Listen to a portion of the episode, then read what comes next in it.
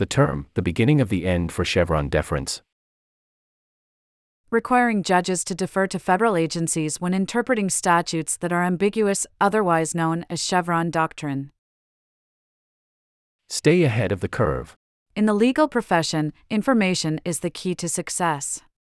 You have to know what's happening with clients, competitors, practice areas, and industries.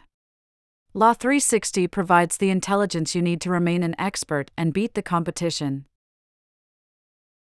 Access to case data within articles, numbers, filings, courts, nature of suit, and more. Access to attached documents such as briefs, petitions, complaints, decisions, motions, etc.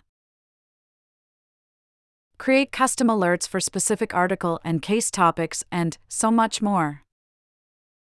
Try Law360 free for 7 days.